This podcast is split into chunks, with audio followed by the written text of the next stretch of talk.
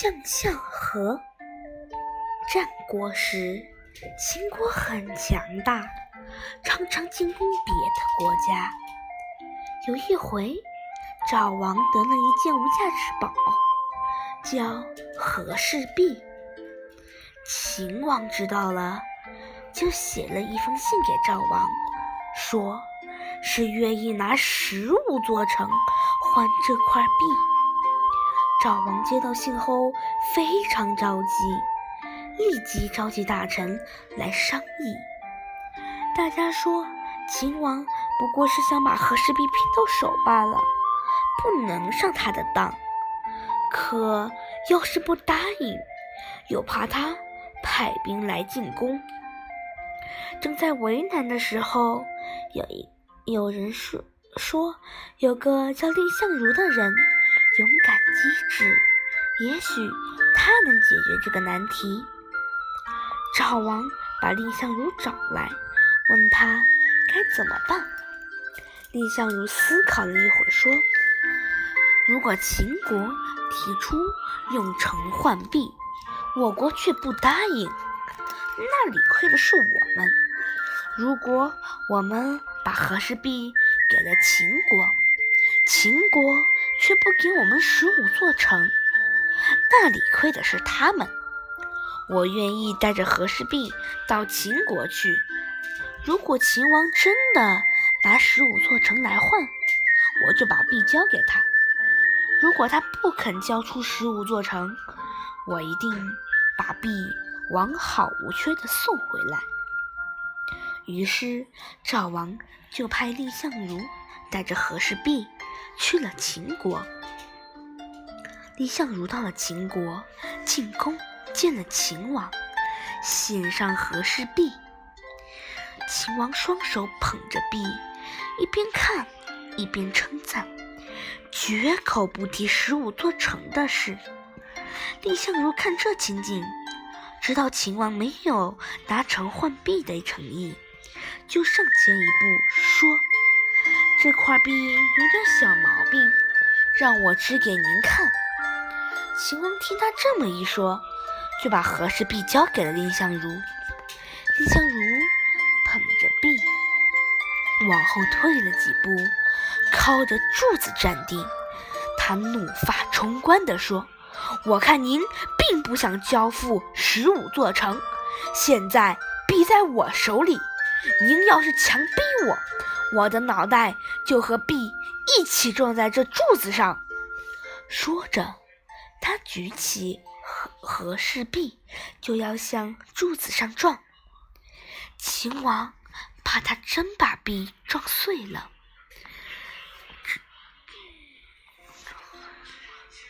连忙说一切都好商量，就叫人拿出地图，把许诺规划赵国的十五座城指指给他看。蔺相如说。和氏璧是无价之宝，要举行个隆重的典礼，他才能交出来。秦王只好跟他约定了典举行典礼的日期。蔺相如反复思量，觉得秦王还是不会信守承诺的。一到客舍，就叫手下的人手下人化了妆，带着和氏璧抄小路先回赵国了。到了举行典礼，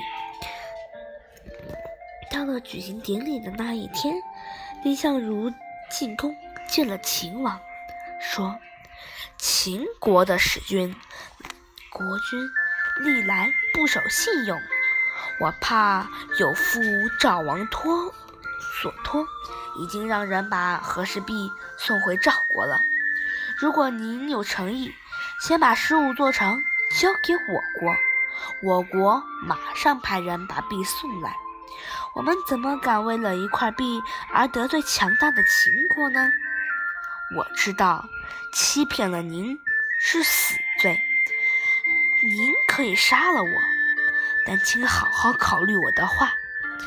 秦王没有办法，只得客客气气地把蔺相如送回了赵国。这就是完璧归赵的故事。蔺相如立了功，赵王封他为大使，为上大夫。过了几年，秦王约赵王在渑池会面，赵王胆怯，不敢去。但蔺相如和大将军廉颇认为对秦王不能示弱，还是去的好。秦王、赵王才决定动身，让蔺相如随行。廉颇带着军队送他们到边界上，做好了抵御秦军的准备。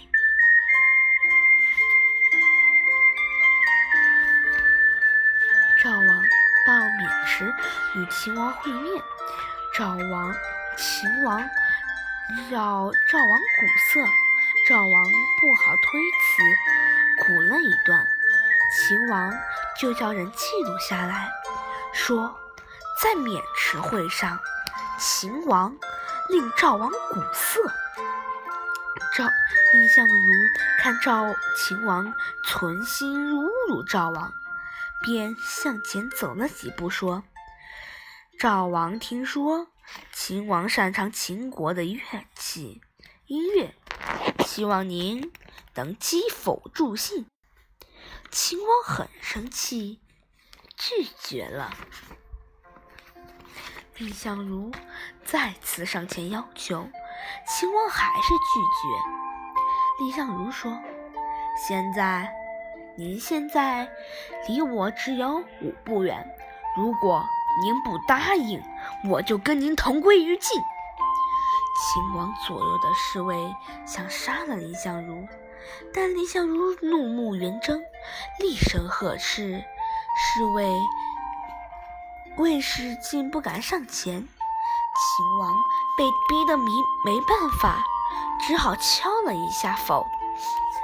蔺相如也叫人记录下来，说在渑池会上。秦王为赵王击否，秦国的大臣不甘心，继续发难，但蔺相如毫不示弱，直到会面结束，秦王也没占到便宜。